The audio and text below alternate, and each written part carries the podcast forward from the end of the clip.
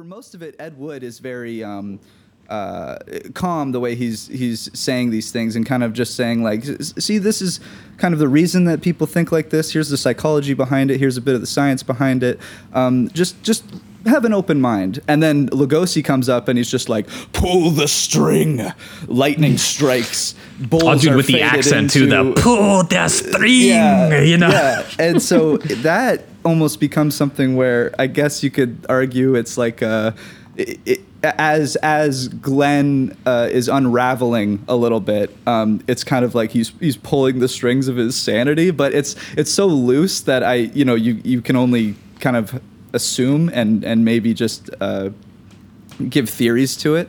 It's it's a very strange way, thing, or uh, it's it's very strange the way he uses. Lugosi. Yeah, his whole inclusion is like this surreal nightmare element of it, where he's yeah. just like a dude completely separated from the rest of the story. He's in like this, like you got like the nineteen thirties like spooky storms and Bela Lugosi creating some sort of like potion in his laboratory, which is just like a room with Halloween store yeah. skeletons hanging around, and you know, clearly just done in like one day of shooting, and apparently he was paid like one thousand dollars to do this day of shooting and have his name on the poster, and he just occasionally pops up throughout the movie in these very sort of bizarrely spliced or crossfaded images to say things like, people all going somewhere, all with their own thoughts, their own ideas, and with their own personalities, you know, like yeah. just, and you're just like, I don't under this is also textbook, because we'll get into it too. This is like textbook kind of like Ed Wood writing.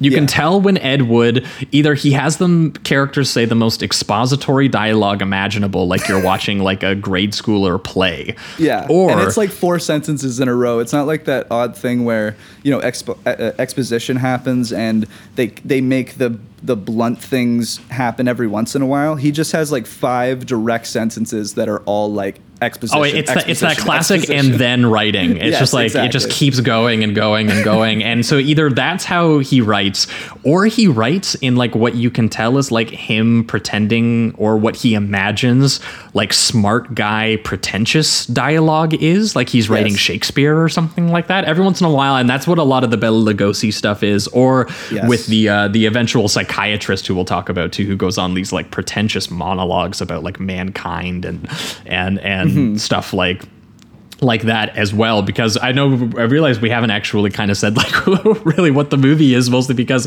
it, it he it kind of does open with the Bela Lugosi stuff a little bit. You are well, yeah, a little kind of like I was gonna thrown say off it, by that. It opens like a um like a television program introduction or something like that, where they're just like, good evening, welcome, like it's Alfred Hitchcock or some shit like that, like he's but he's yeah. introducing the film and, and kind of its ideas, its atmosphere, um and then we're going to get into the actual narrative, which is also loose, because as you were saying with how many genres this film is, it's like a drama, a documentary, a horror film, like it's just yeah it's fucking everywhere.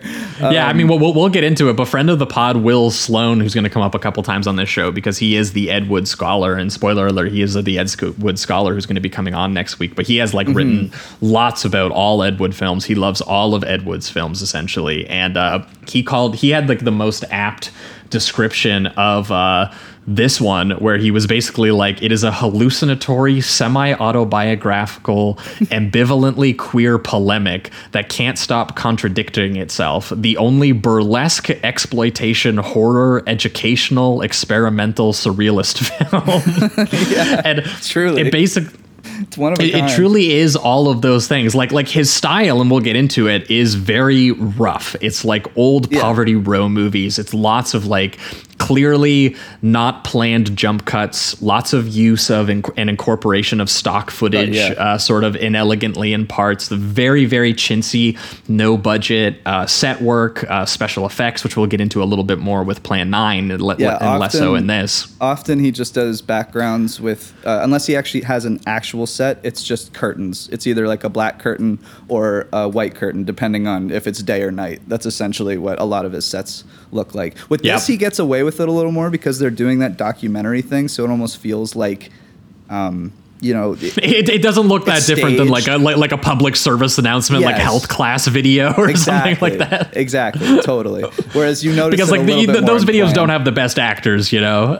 right, right, and usually it's silent anyway because they have the the narrator explaining what's happening. Like, like they have some great stuff eventually where he's saying um, like giving. Uh, reasons why someone might want to dress in women's clothes, even if it's not uh, something that is like an identity thing. Like he's saying like there, uh, there's a lot of uncomfortable uh, things about wearing men's clothes. The hat, for instance, seven out of ten men uh, are bald. Seven out of ten men wear hats, like that kind of thing. yeah, he, and, and he literally makes like a, a scientific claim that like it's because the hat like cuts off blood flow to their head, yeah. which is why women have beautiful hair and men don't. And I yeah. was like, I don't know if that's true or not. That it's so it's so funny. Like, and he'll mix that with also like a. But genuine, that's also humorous. Like he clearly oh, has a sense is. of humor about it too, right? Absolutely. So I don't know. Absolutely. It's just wild because then he'll mix like a, a genuine plea of like this is how I identify, and and even goes into people like.